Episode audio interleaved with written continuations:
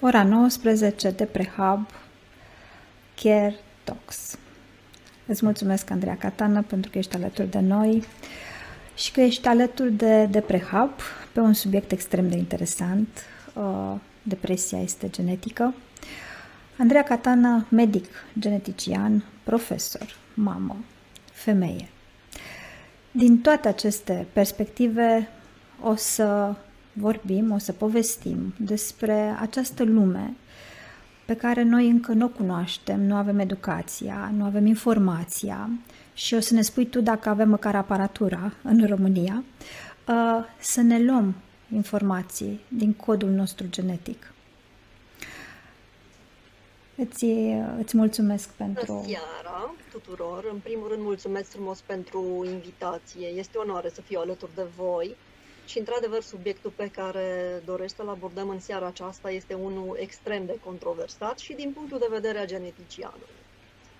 Uh, este uh, o afecțiune, spunem noi, multifactorială, cu multe necunoscute, cu etiologii necunoscute, la fel, uh, tratamentul este de foarte multe ori întortocheat și foarte important aici partea aceasta de psihoterapie. Sper să reușesc să răspund întrebărilor voastre. Mulțumesc uh, mult. Eu am uh, pus uh, întrebările sub forma unui joc, adevăr sau mit. Pentru că în depresie și nu numai există și foarte multe mituri. Și atunci, prima întrebare. Dacă am o rudă apropiată mie, da, de gradul 1 sau 2, care suferă depresie severă, probabilitatea ca eu să fac depresie crește? Mm, mi-ar plăcea să-ți spun că este într-adevăr un mit, dar aș minți, pentru că heritabilitatea, noi o numim heritabilitate, adică componenta aceasta de informație genetică care se moștenește de la un părinte sau de la ambii părinți, uh, nu este chiar un mit în partea de depresie. Probabilitatea de a dezvolta depresie, în general, vorbim în populația generală, uh, din ce am găsit eu în statistici, este de 10%. E, pentru cineva care are rudă de gradul 1, de rudă de gradul 2, care a fost diagnosticată sau au prezentat astfel de simptome, riscul este de 2 până la 3 ori mai mare, însemnând că are un risc care poate urca până la 30%. Și de aici, componenta aceasta de heritabilitate sau uh, componenta genetică moștenită, care ar fi ea, în depresie, urcă până la un 30%. Uh-huh. Dacă ne uităm uh, și la asocierea cu condițiile favorabile de mediu, uh, un uh, mediu care favorizează depresia, care abuzează, riscul este mai mare când ai și părinți care au avut depresie sau este același? Cât de da, mult influențează este, mediul? Cu cât mai apropiată ca și grad de rudenieț ți este ruda care a fost diagnosticată sau depinde foarte mult și ce fel de formă de depresie are părintele tău, mama sau respectiv tatăl tău, cu atât mai mare riscul și pentru tine. Cu cât mai îndepărtată ruda, cu atât mai mic riscul. Se pare că există o asociere și care într-adevăr nu este un mit, uh, partea feminină și uh, o să discutăm pe mai târziu și despre acest lucru.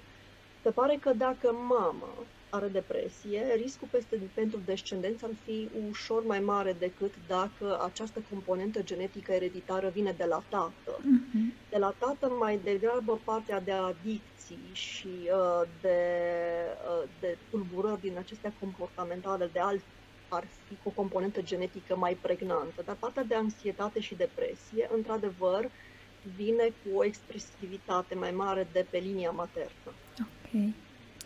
Uh, pentru că noi psihologii spunem că există și uh, o învățare a comportamentului și a stilului de viață. Dacă în proximitatea copilului există comportament depresiv, atitudine depresivă, cogniție depresivă, atunci și copilul învață să abordeze viața din această perspectivă. Și astea sunt aceste daturi de mediu. Dar dacă există și o predispoziție uh, genetică, atunci ne întărești că, um, această idee că există un risc mai mare. Ne putem feri dacă eu știu că mama mea sau uh, tatăl meu a avut depresie. Mă pot feri să nu fac depresie? să știți că este un subiect um, despre care sunt întrebat adeseori și chiar de către pacienții noștri care vin cu alte tipuri de patologii la genetician. Uh, uh, apropo de anxietate și depresie, de depresie, mama mea a fost diagnosticată. Nu e așa că și eu o să fac la un moment dat. Și um, este adevărat că există o heritabilitate, o încărcătură genetică, dar pe de altă parte aceasta nu este sinonimă cu boală. Cu boală. Există foarte multe situații în care mama sau tatăl uh, au fost cu forme chiar severe de depresie și descendenții nu sunt afectați. Dovadă că asta nu trebuie să vină ca și o condamnare. Uh, nu trebuie ca cei care ne ascultă să privească partea de istoric familiar ca și o condamnare către depresie. Nici vorbă, pentru că noi știm și chiar dacă sunt genetician și eu uh, țin oarecum cu partea mea genetică, componenta aceasta genetică ereditară da, trebuie să fie acompaniată și influențată de factori de mediu. Și aici vine controlul nostru. Aici, de fapt, uh, uh intrăm noi în acțiune și ține de ceea ce uh, putem noi schimba. Pentru că partea de genetică, da, într-adevăr, este foarte greu să o influențezi, eventual la nivel de epigenetică, de funcție de gene, dar nu cred că are rost să intrăm în subiecte atât de sensibile și pentru care încă nu cred că avem dovezi suficiente. Unde putem noi să intervenim este factorul de mediu. Da? Și cred că um, noi, în general vorbind, trebuie să reușim să avem un stil de viață sănătos și din punct de vedere uh, a componentei acestea emoționale, psihiatrice, pentru că noi medici întotdeauna, este adevărat, insistăm pe partea fizică și uităm de această componentă, dar cred că este același lucru. Factorul de mediu și factorii de risc pe care putem să evităm, da, duc, scad drastic riscul acesta de apariția unor simptome depresive. Și cred că aici uh, putem să intervenim fără dar și poate. Este, îmi întărești convingerea uh, terapeutică că nu e important ce avem, e important ce facem cu ce avem. Și atunci, uh, da, atunci este chiar ne simțim liberi să decidem asupra vieții noastre pentru că probabilitatea genetică uh, poate fi învinsă de oportunitatea pe care viața ți-o dă. Uh, este adevărat că noi, specialiștii, căutăm aceste recurențe din, din trecut și se face o analiză transgenerațională. Dacă pe linia de transgenerațională a mea există informații cu privire la uh, comportament depresiv sau uh, frica exacerbată, anxietatea sau uh, elemente de care au dus la suicid, știu, am auzit uh, că a existat un astfel de eveniment în familia mea atunci când viața mă va pune într-o situație similară de dificultate, nu neapărat similară din context social, dar cu aceeași greutate, uh, singurul rezolvator care îmi vine în minte similar este acela, da? Și atunci nu este neapărat uh, o explicație genetică aici, pentru că sunt studii care arată comparativ că persoanele care n-au știut că au existat aceste informații în trecut nu au repetat gestul. Da? Apropo de... Da, dacă îmi permit să intervin aici, uh, noi uh, ne confruntăm cu o altă situație. Există această uh, oarecum acest trend de a face foarte multe testări genetice de consumerism, în care uh, ți se identifică un risc pentru ceva anume. Foarte multă lume e interesată de partea de nutriție, de lifestyle, dar sunt și niște gene, niște polimorfisme care oarecum ar putea să, uh, să evalueze care este riscul tău pentru toleranță la stres, pentru depresie, pentru anxietate. Am observat din cei care se testează, chiar și fără un istoric familial, că în momentul în care văd scris acolo pe hârtie există un risc genetic, se sperie foarte tare.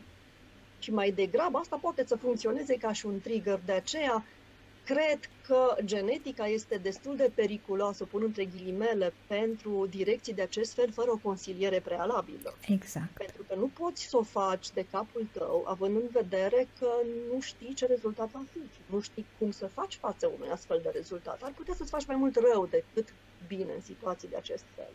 Da, pentru că evenimentele pe care le le abordăm subiectiv, le abordăm unic. Și atunci, uh, bineînțeles că pentru o anumită categorie care are o, o educație emoțională mai bine făcută, mai, mai puternici, să spunem, au această capabilitate să ia această informație și să-i ducă în direcția de a își uh, confirma, de a-și dezvolta un stil de viață foarte sănătos, fără stres, pentru că ei știu că nu le face bine, uh, fără uh, elemente care ar putea să ducă la depresie, pentru că ce știm, depresia nu vine peste noapte, ea nu e o febră.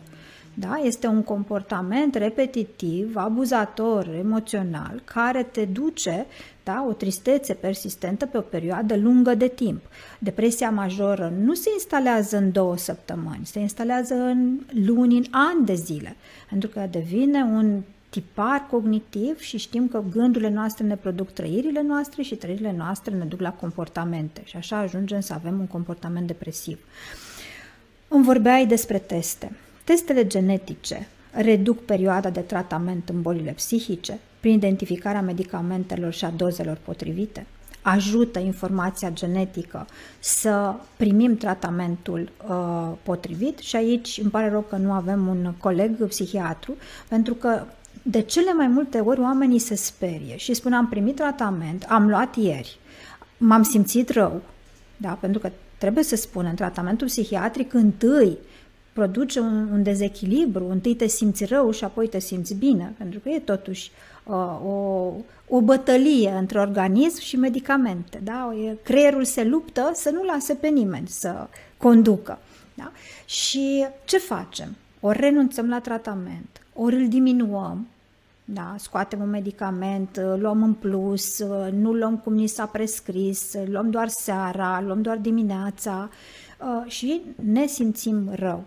Apoi vedem că uneori avem ghinionul să nu ni se potrivească tratamentul. Și ce spune? Medicul psihiatru este prost, nu știe ce să-mi dea, uh, sigur am ceva mai grav de atât sau nu cu medicamente se face bine omul.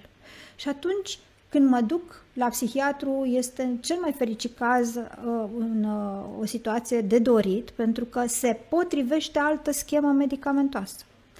Și aici vine întrebarea. Putem afla la ce suntem rezistenți, ce avem nevoie, uh, către ce uh, informație uh, se uită psihiatrul dintr-un, dintr-o analiză genetică? Răspunsul este cert, da. Dar evident sunt niște limite pentru aceste testări și am să explică puțin cum funcționează. Noi suntem uh, diferiți unii față de ceilalți. Și e foarte interesant cum doar o mică parte din ADN-ul nostru ne face atât de diferiță, ca și curiozitate, un 0,4%.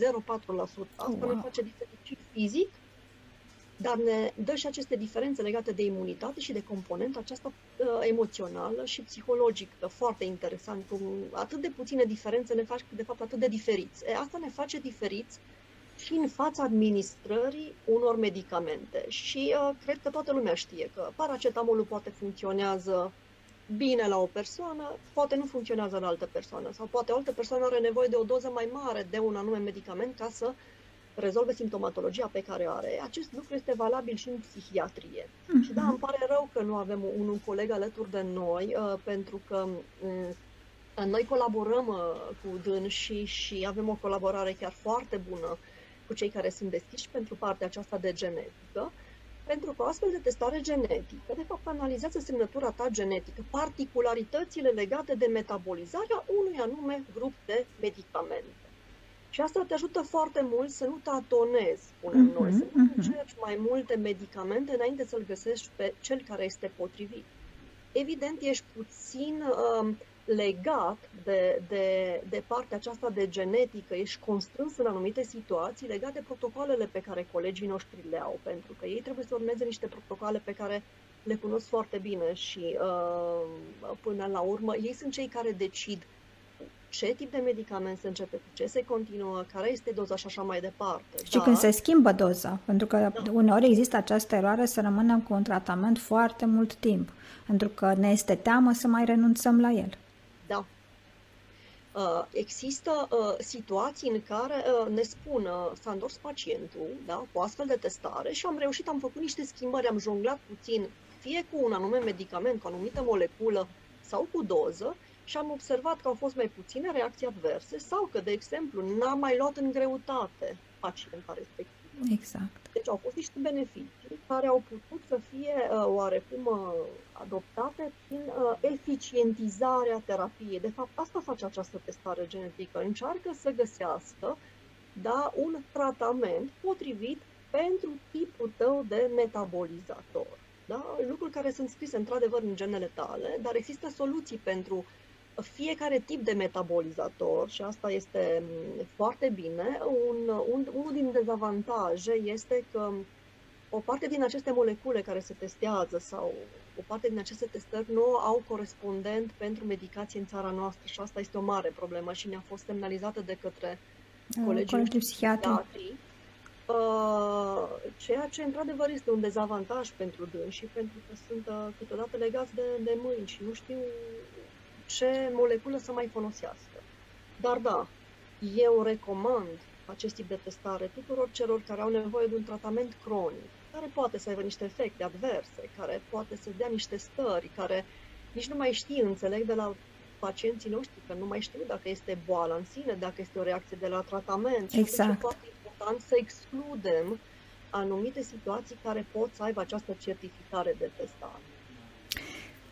Copiilor, da. Le sunt utile astfel de analize genetice? Mm, uh, Adolescenților care sunt în situație de tratament. Da. Pentru că da. deja trăim vremuri în care uh, copiii pot face depresie. Noi am început cu acest tip de testare genetică pentru un alt tip de patologie, pentru copiii care suferă de, de sindrome epileptiforme, unde la fel medicația funcționează, da și nu, și trebuie schimbată la un moment dat. Actualmente există acest trend de a testa și copilul și respectiv adolescentul. Testările genetice însă se fac pe semnătura părintelui, sunt niște testări care se fac pe viață și vor avea același rezultat indiferent când o faci. O faci de copil, ca și adolescent sau ca și adult. Uh, și la fel, uh, dacă există necesitatea administrării unui tratament psihiatric la un adolescent sau la un copil, există clar această indicație, pentru că cred că este chiar mai periculos uh, uh să, să, să te joci cu uh, metabolismul unui copil care încă nu este suficient de matur. Și uh, cred că tipul acesta de, acesta de testare ar fi, ar fi benefic și la adolescenți și la copii. Din păcate se folosește destul de puțin. Da, exact. Îți mulțumesc că mi-ai ridicat la fileu întrebarea. Următoarea mea întrebare era, românii vin să facă copiilor astfel de teste? Este un procent mai mare la adult în raport cu copilul? Pentru că în psihologie există încă stigmatizare, din multe motive. Uh, ori copilul nu este uh, crezut că suferă de depresie, de multe ori aud, lăsați doamnă că pe vremea mea era mai rău și n-am mai făcut depresie, dacă îi dau două palme să vedeți ce-i trece, lăsați că așa e adolescența, toți se taie, toți amenință că se sinucid, uh, dacă ar fi acasă și n-ar mai trebui să învețe să vedeți că i-ar trece depresia, toate aceste uh, false explicații țin copiii într-o situație de risc, astfel încât depresia să se uh, cronicizeze și să ajungă să fie nevoie de mult mai mult timp pentru a putea să ajungem la o sănătate emoțională. Sănătate emoțională care, dacă întârzie, îmbolnăvește și fizicul și știm asta. Depresia are și caracteristici fizice.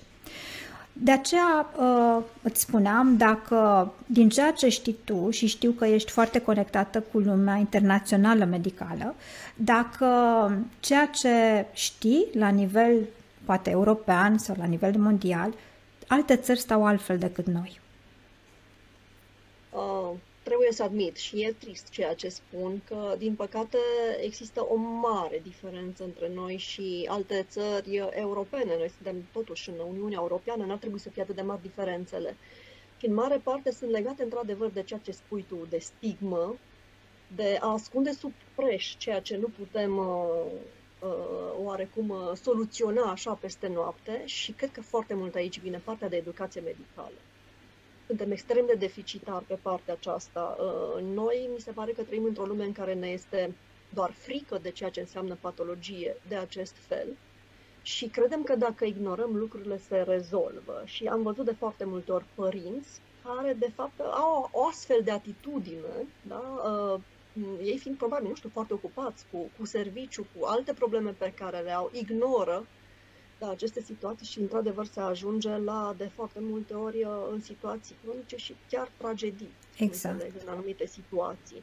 E, din păcate, copilul, adolescentul depinde pentru astfel de testări și chiar pentru terapii și chiar pentru adresabilitatea la medic de părinte. Exact. El nu poate să vină singur, ceea ce mi se pare o nedreptate. Și, uh, uh, și copiii au drepturi. Și s-ar putea ca uh, părintele, prin atitudinea aceasta, să-i facă mult mai mult rău. Există o diferență legată de, de atitudinea aceasta legată de de depresia la, la copil și respectiv adolescent, o mare diferență cu țările din străinătate, unde lucrurile sunt, uh, din fericire, privite altfel și sper și la noi să se schimbe aceste lucruri, mai ales în situația dată, pandemică, când zic eu că s-au acutizat toate cele.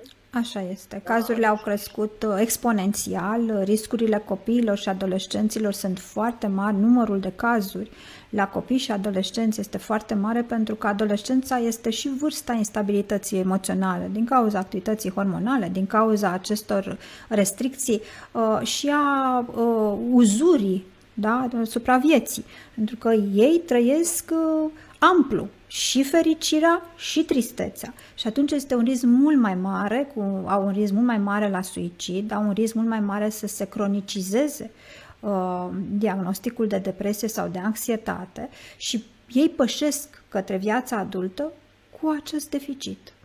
Și atunci cred că avem datoria în primul rând pentru ei. Vezi tu, legea bolnavului psihic nu este și pentru ei. Dacă în legea bolnavului psihic se spune că este o urgență psihiatrică depresia, că se face internare nevoluntară acolo unde pacientul nu colaborează de către un aparținător și că se pune mai presus de orice binele suprem al bolnavului, același lucru nu este valabil pentru adolescent.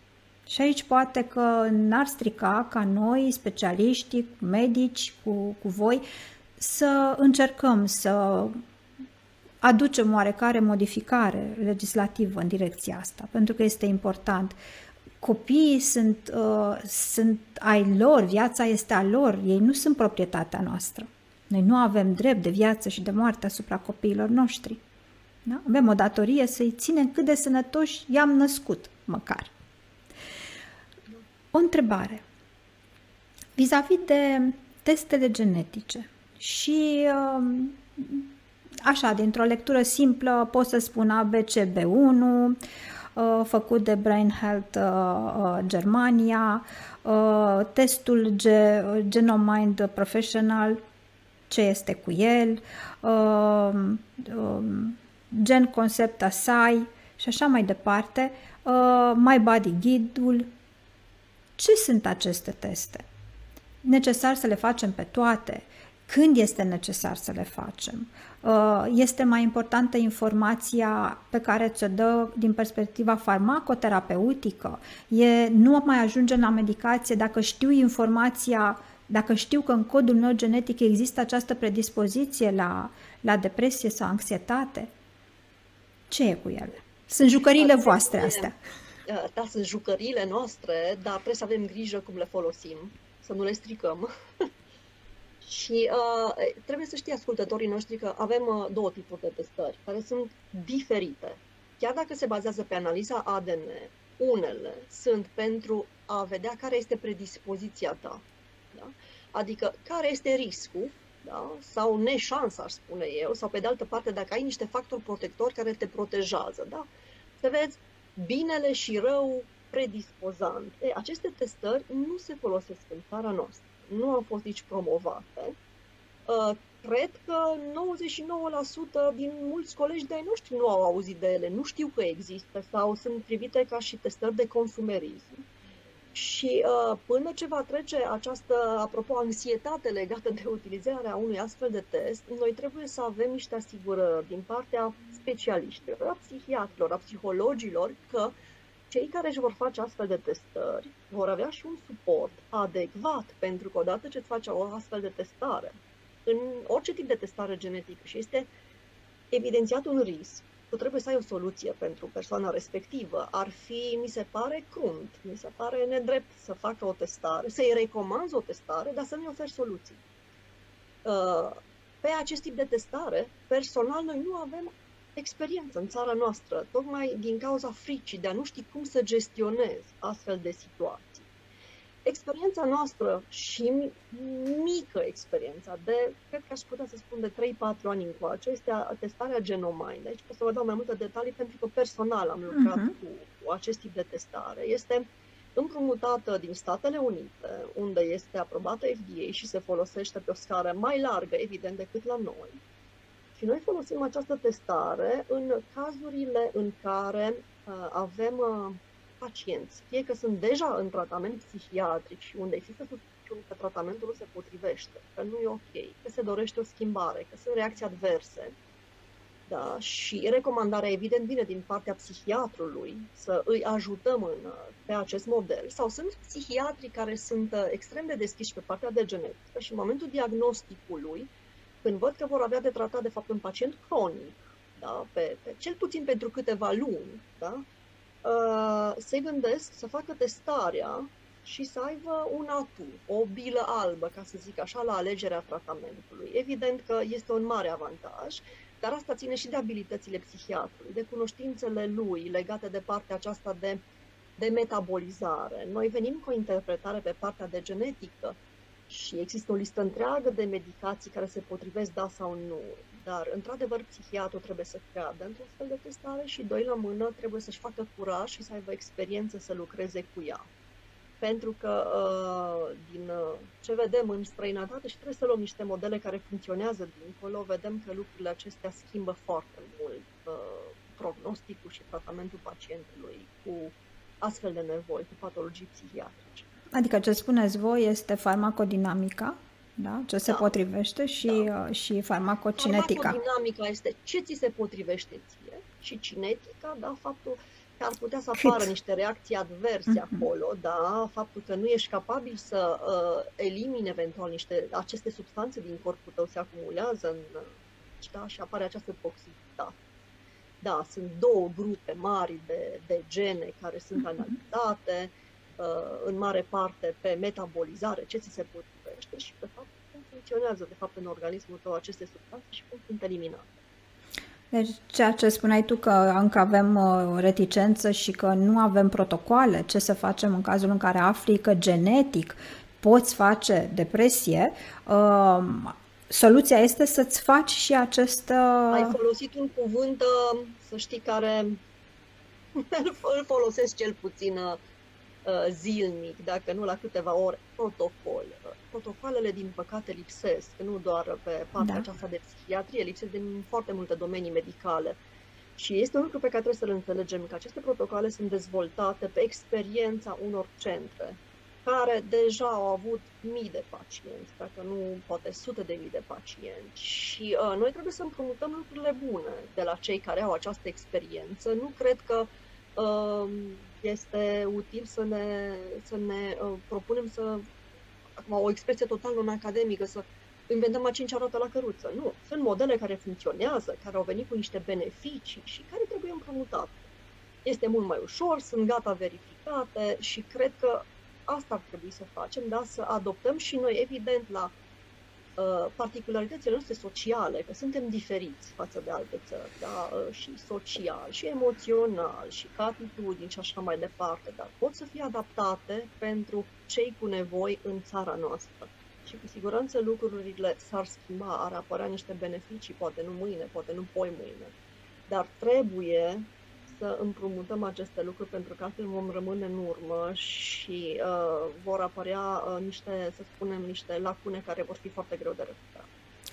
Da, pentru că nu numai protocoale numai medicale lipsesc, protocoale în general, adică noi nu avem sisteme funcționale și aici vedeam și o observație uh, personală, oricât de naționalistă sunt și oricât de mult iubesc uh, locul meu, uh, am clienți care s-au repatriat și acum, după, în perioada pandemiei, dar și înainte, după o viață de stat în exterior și nu e iarba mai verde dincolo, uh, ci pur și simplu uh, viața cotidiană este mult mai bine reglementată, e mult mai facil, ai pașii foarte clari, nu este atât de multă uh, dezorganizare. Este un, un proces sistemic, da? matricial, în care știe fiecare om ce are de făcut, fiecare instituție ce are de făcut și viața cotidiană, dacă nu vrei să-ți complici viața, este simplă. Ei, la noi și să-ți scoți buletinul este o sursă de stres și atunci nu ne mai trebuie gena, gena depresiei, pentru că trăim într-un mediu care este destul de, de uh, generos cu sursele de stres. Care este impactul stresului asupra noastră? Pentru că nu cred că există român astăzi care să nu sufere de un stres major. Cel puțin da. o dată în viață. oh, ar fi bine să fie doar o dată în viață.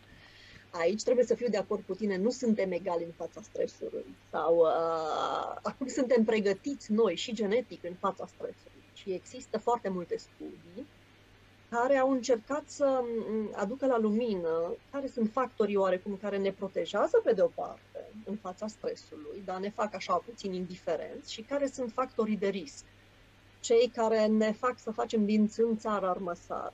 Sunt foarte multe studii de acest fel și au fost evidențiate, noi le numim polimorfisme genetice. Sunt aceste variante genetice uh-huh. care sunt destul de frecvente în populații și care sunt așa randomizate în populație. Nu știm cine are una, cine are un factor favorizant, un defavorizant. Evident că ele se și moștenesc familial și de aici vine această agregare familială, adică dacă mama a fost toată viața ei stresată, s-ar putea să fiu și eu stresată. Bun, componenta genetică este minimă, aș putea să moștenesc, dar, așa cum ai spus și tu, contextul în care am fost crescută și stilul acesta de viață ar putea să-mi inducă un astfel de comportament.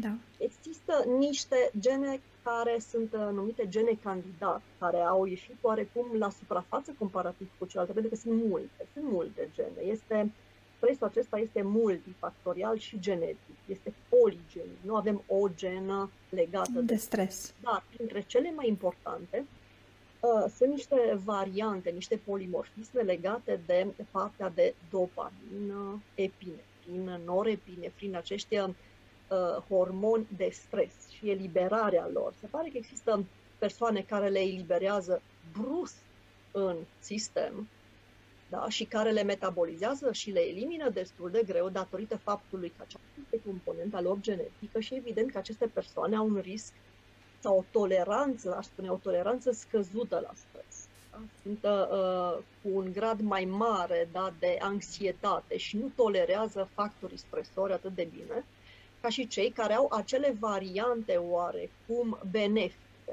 unde eliberez controlat dopamina, unde o elimin din organism exact la 4-6 ore și așa mai departe, dar nu putem să fim tot la fel.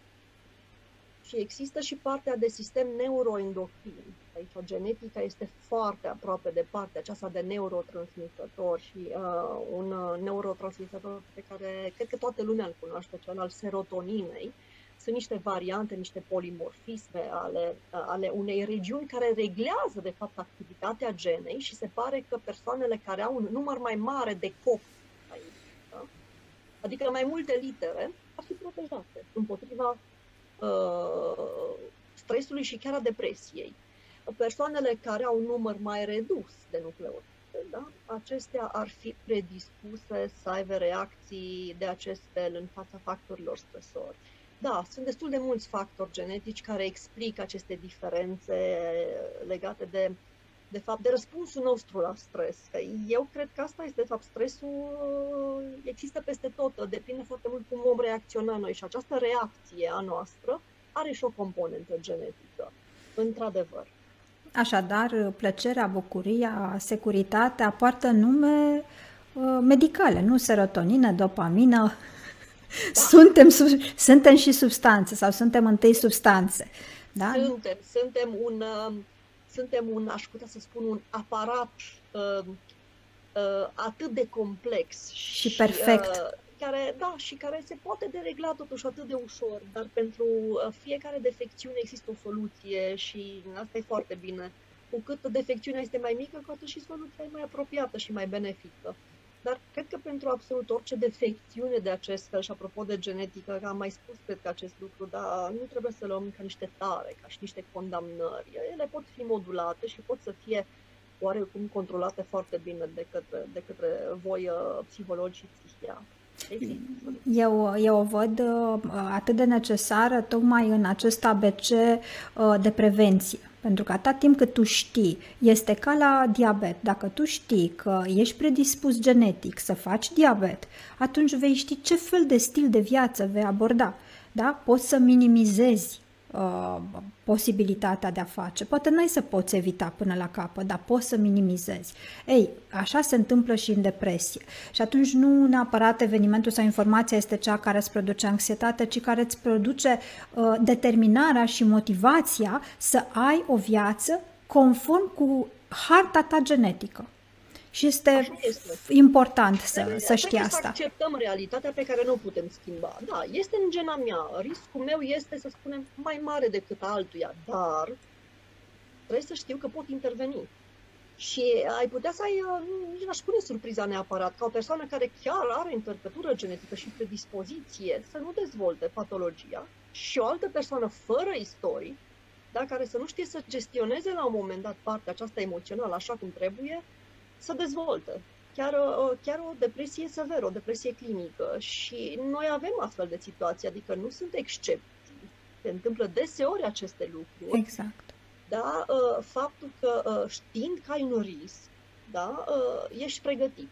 Da? Cred că există și o acceptare a riscului, în primul și în primul rând, pentru că dacă îți faci o astfel de testare de predispoziție și o arunci așa într-un într-un sertar și uiți de ea, n-ai rezolvat nimic, pentru că scopul este, de fapt, să iei niște măsuri.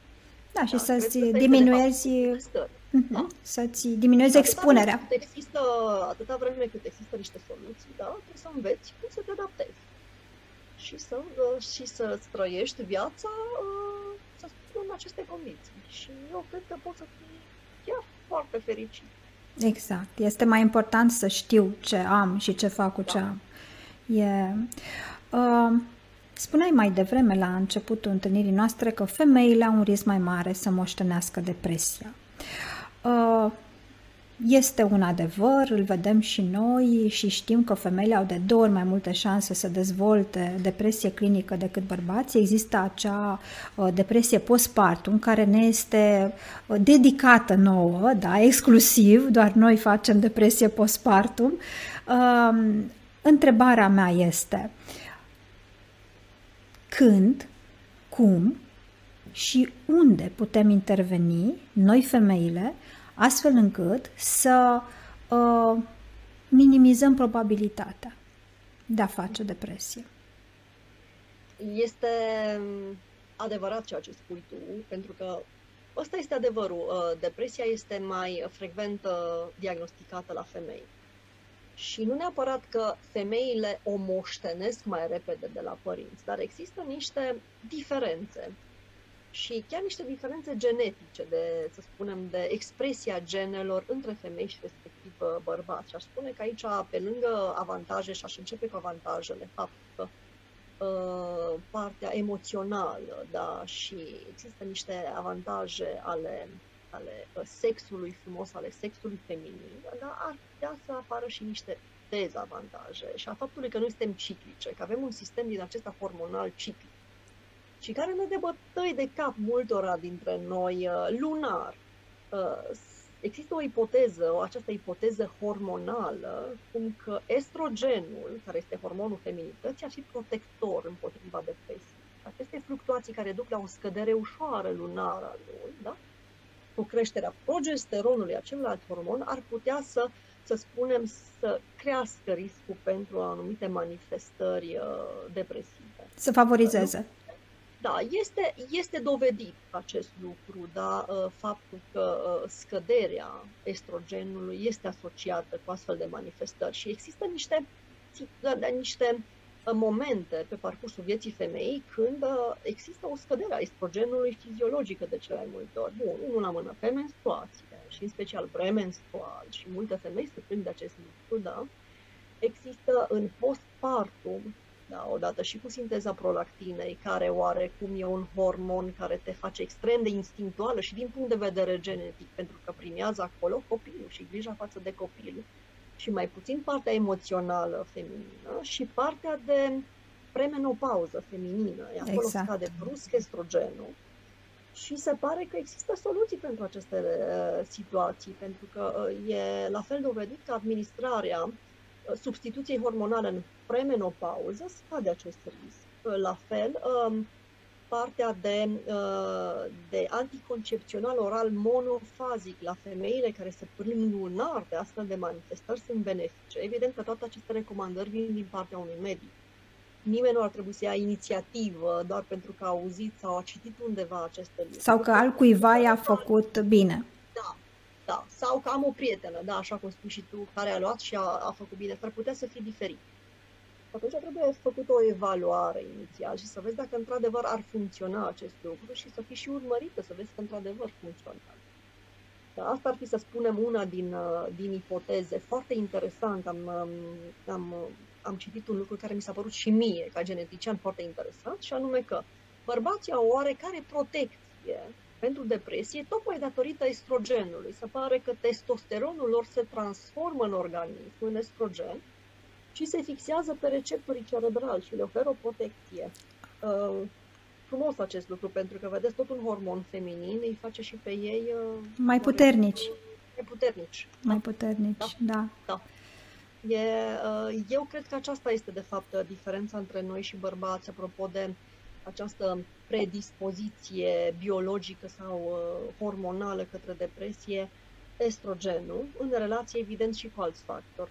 Dar aceste fluctuații hormonale și componenta aceasta nu este de neglijat, ea există, așa am fost constituțional da, pe, pe, pe lumea aceasta și uh, cred că și aici putem să gestionăm lucrurile. Suntem puternici.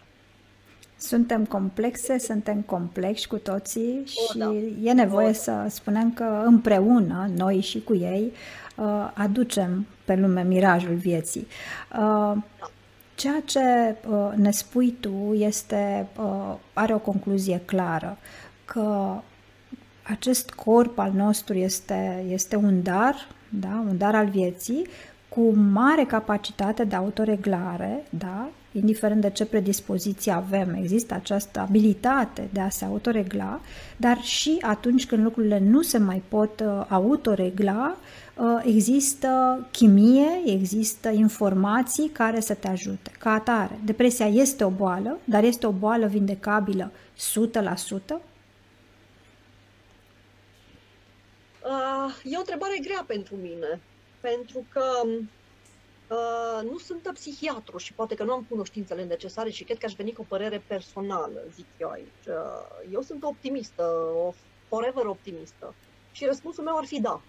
S-ar putea ca unii, nu știu, să mă contrazică sau uh, să aibă altă părere, dar uh, am avut parte de foarte multe situații și eu sunt om la fel ca și oricare altul, pe lângă faptul că sunt medic, sunt și o mamă, exact cum ai spus, sunt, am prieteni, am cunoștințe, situații aparte familiale.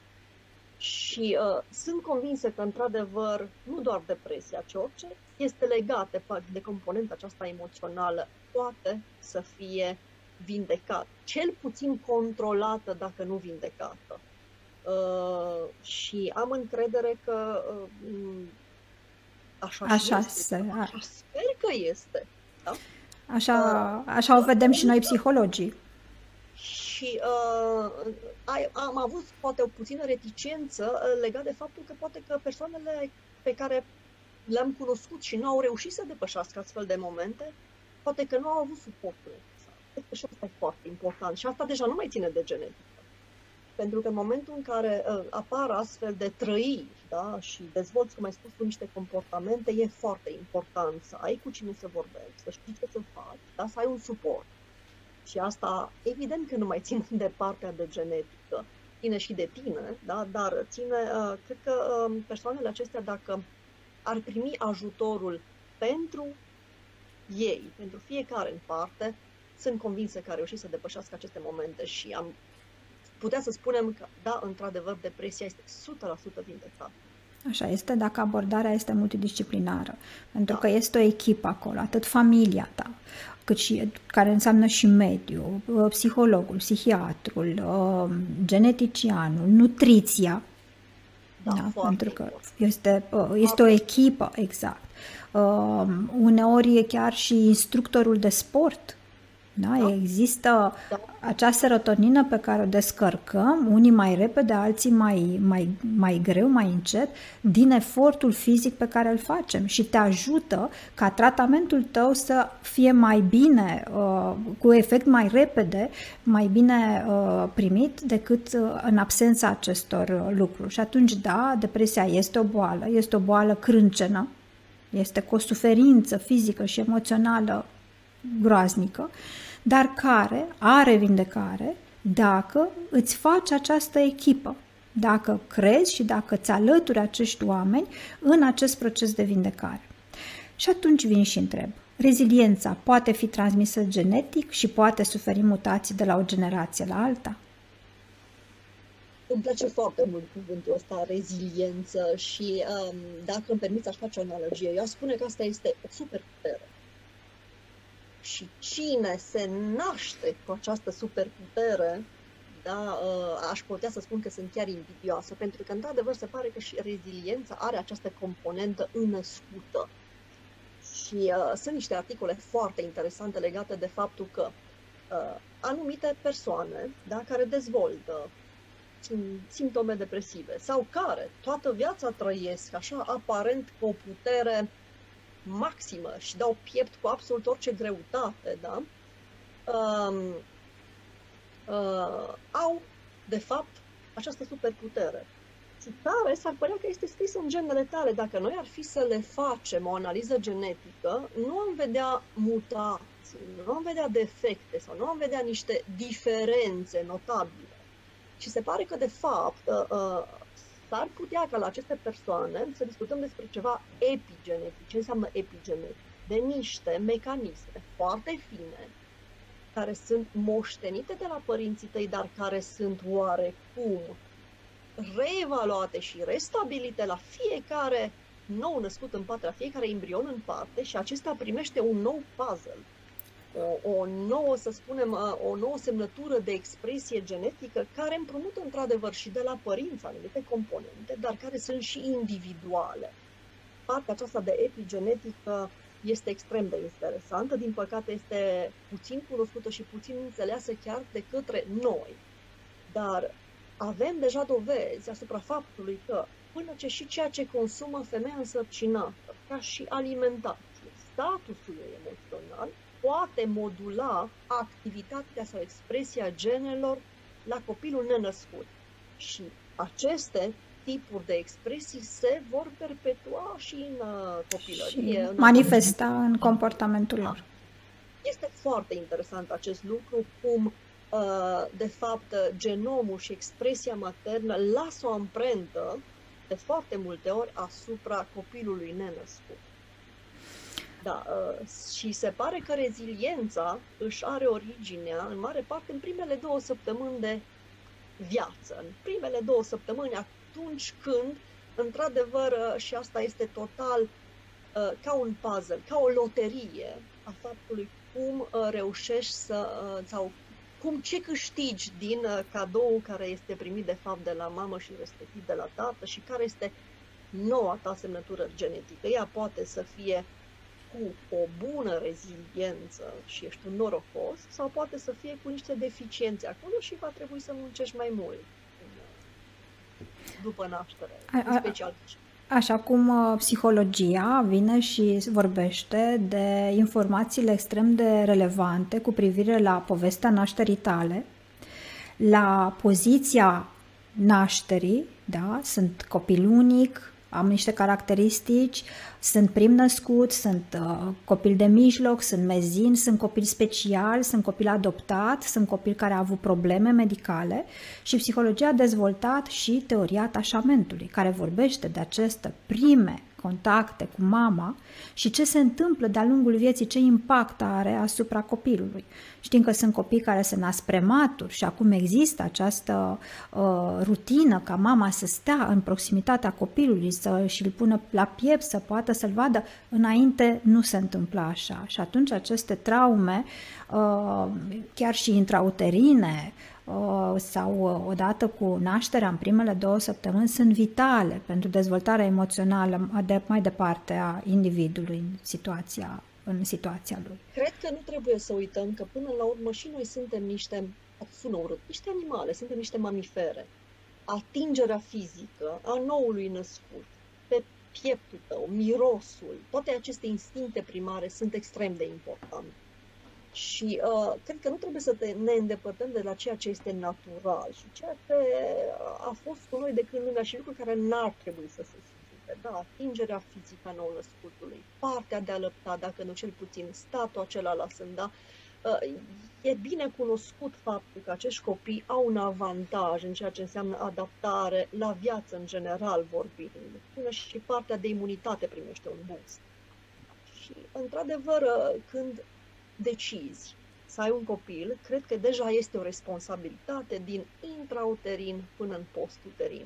Acum nu spune nimeni să luăm niște măsuri din acestea drastice și să mergem în extreme, dar să evităm ceea ce ar putea să fie dăunător pentru, pentru copilul tău, pentru că până la urmă este parte din tine și este ceea ce lași în urmă, este valoarea ta cea mai mare. Și cred că aici investiția trebuie să fie de rang maxim pentru copilul tău. Da, ce, ce știm și vezi cum, uh, cum există această uh, continuitate perpetuă. Uh, știm că uh, îmbrățișarea face ca organismul să secrete un hormon al siguranței. Da? Este și uh, soluția pentru depresia postpartum, pentru că mama este atât de mult s-a uh, responsabilizat, sau a fost frică de ce va însemna pentru ea să apară, uh, să devină mamă, încât odată cu acest fenomen se uh, se generează toată această, toată această depresie postpartum cu toată formula ei chimică în organismul nostru și una din soluții este să fie ținut în siguranță. Da? Are nevoie de atașament, are nevoie să nu vină mama, bunica, soacra să-i spună nu e bine așa, uh, nu faci bine, uh, eu pe vremea mea făceam altfel. Da? Uh, soțul care spune mi-e atât de frică de el că eu nu știu ce să-i fac, tu ar trebui să știi și punem presiune foarte mare pe acea mamă care a devenit copilul ambițios, performant, da? îngrijorat, cu această mare, mare responsabilitate de a, de a, de a ține în viață puiul tău. Și atunci soluția vine din, din atașament. Apropo de, nu doar de mamă, nu aș vrea să se simte tăticine îndreptățiți, exact. să că componenta aceasta genetică care vine de la tată este extrem de importantă. Noi știm că sunt niște gene, chiar dacă le avem în două copii, și de la mamă și de la tată, care se exprimă fie de la tată, fie de la mamă. Noi nu am putea să supraviețuim, să, de, să, să existăm în această lume fără acea componentă genetică de expresie de la tată și care, care, care pare să fie asociată cu supraviețuirea, cu puterea în sine. Uh, și de aceea vreau să accentuez acest lucru, pentru că, într-adevăr, mama e mamă și este lucrul cel mai prețios pentru copil, dar și componenta genetică și expresia parentală a tatălui este extrem de importantă și mare grijă pentru că, da, și ea contează, și postnatal și aici cred că voi interveniți mai mult. Exact. Da, de la expresie genică la comportament, uh, apropo de partea paternală, lucrurile sunt foarte importante și nu trebuie neglijate. Nu cred că e doar mama responsabilă, cred că și figura aceasta paternă, cu tot ce ține ea, de la componentă genetică până la atitudini, este importantă pentru sănătatea mentală a copilului. Da, pentru că noi suntem complementari. Uh, și asta trebuie să ținem minte, indiferent în ce context de viață suntem și aici m-aș duce cu gândul la uh, evenimentele pe care nu le, și le dorește nimeni uh, care apar în căznicie, da? divorțul, în care credem că o să fim suficienți ori ca tată, ori ca mamă. Nu întâmplător s-a modificat legea și vorbim de custodie comună, pentru că ce ia de la mamă nu poate lua de la tată și ce ia de la tată nu poate lua de la mamă, din toate perspectivele, genetic, uh, afectiv, comportamental. În psihologia uh, se spune că uh, mama îți spune cine ești și tata îți dă locul în lume. Deci avem nevoie să vedem, da, să, să avem acces la ambele uh, modele, feminin și masculin, uh, să, trebuie să spunem că relația dintre bărbat și femeie în uh, proximitatea copilului determină comportamentul relațional al copilului. El vede cum să te comporți cu semenii, el vede ce înseamnă pentru bărbat, dacă e băiat, feminitatea și ce rol social să aibă și invers, dacă este fetiță, ce înseamnă masculinitatea. Absența nu este niciodată de dorit. Și odată ce a apărut divorțul, considerăm că dinamica aia toxică dintre doi oameni s-a terminat. Rolul de părinte nu se negociază, rolul de părinte este, uite, legat genetic. Copilul nostru poartă în el genele tatălui și genele mamei. Și atunci este important să celebrăm viața, indiferent în ce contexte vom fi afective sau sociale sau familiale, până la capăt. Ce frumos ai spus, foarte frumos. Da. Mai ales că te ai, ai introdus și genetica, rare ori aud să fie introdusă parte această componentă genetică în limbajul acesta specific al vostru și mă bucur să aud. Cel puțin pentru mine este deseori uh, o informație și într-adevăr sunt pasionată de, de domeniul tău. Uh, nu întâmplător uh, suntem în seara asta aici și îți mulțumesc. Este important pentru noi să știm că nu suntem autodeterminați, că nu ține doar de noi sau și invers, nu ține doar de genetică împreună cu ceea ce ne este dat, putem să fim mai buni. Putem să fim uh, mai buni cu noi, mai buni cu ceilalți, dar și mai sănătoși. Din tot ce alegem noi să facem. Dacă vrei, uh, genetica întotdeauna am pus-o în, uh, așa, pe același loc și părerea mea personală este că uh, nu celula lui Dumnezeu, pentru mine genetica este aceeași relație cu, pe care o avem cu spiritualitatea da? cu divinitatea pentru cei care uh, o au. Uh, Dumnezeu nu te pedepsește și nici nu te încurajează. Este decizia ta ce faci cu această informație. Dar există sau nu există în tine. Așa se întâmplă și cu genetica. Genetica îți dă o informație. Ce faci tu cu ea este alegerea ta. Și atunci, uh, dacă suntem o creație suntem perfecți, dacă credem că suntem doar noi responsabili de ceea ce suntem, atunci să avem grijă de acest aparat extrem de perfect, dar foarte este sensibil. Mai, cel mai de valoare bun al nostru. Așa este. Și ce... Este singurul pe care îl avem. Uh-huh. Și exact, vorbești la timpul prezent. Ce avem este prezentul, aici și acum. Da? Ce facem acum în orice context de viață, are impact da? în viitor. Nu avem, trecutul a trecut, da? anxietatea uh, uh, de, se va mai repeta încă o dată, poate să ducă la uh, comportamente uh, depresive, dar și anxietatea de viitor poate să te deregleze. Și atunci singurul realitate pe care o avem și de care trebuie să avem grijă este astăzi. Acum. Acum. Așadar, Andreea, îți mulțumesc. Am avut o oră... Și eu. A fost o seară deosebit de, de plăcută în compania ta.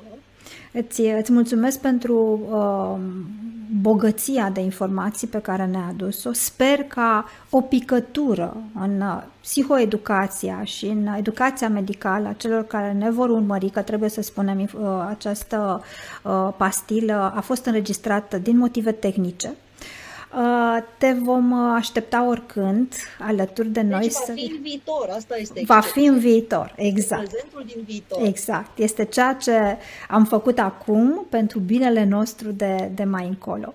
Da. Uh, și uh, eu ți promit că voi rămâne deschisă, să știi că cochetez cu ideea să vin la Cluj și să audiez cursurile tale atât de fascinată sunt de ceea ce faci tu.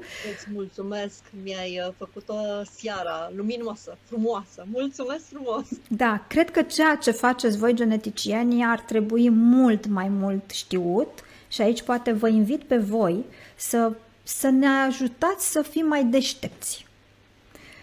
Uh. E, e important să... Ui, cred că mai degrabă să scoatem la suprafață ceea ce există pentru că eu cred că asta este de fapt realitatea. Noi aducem la lumină ceea ce deja e scris acolo. Da, Și ceea ce faceți voi... Uh, ceea deja e scris nu poate să fie schimbat, dar poate să fie valorificat pentru tine. Exact. Să, să iei tot ce e bun și ce e scris acolo și să te folosești de tot potențialul acesta genetic. Îți mulțumesc. Uh, te mai aștept să fii alături de noi. Uh, dacă vor fi întrebări pe care le vom primi de-a lungul uh, difuzării acestui material, îți întind invitația de a putea să le răspundem celor care sunt Sigur. interesați. Sigur. Da? Ok. Mulțumesc frumos! Exact. Seară frumoasă la tine la Cluj, ne e dor de Cluj și mie mi-e dor de tine. Așteptăm!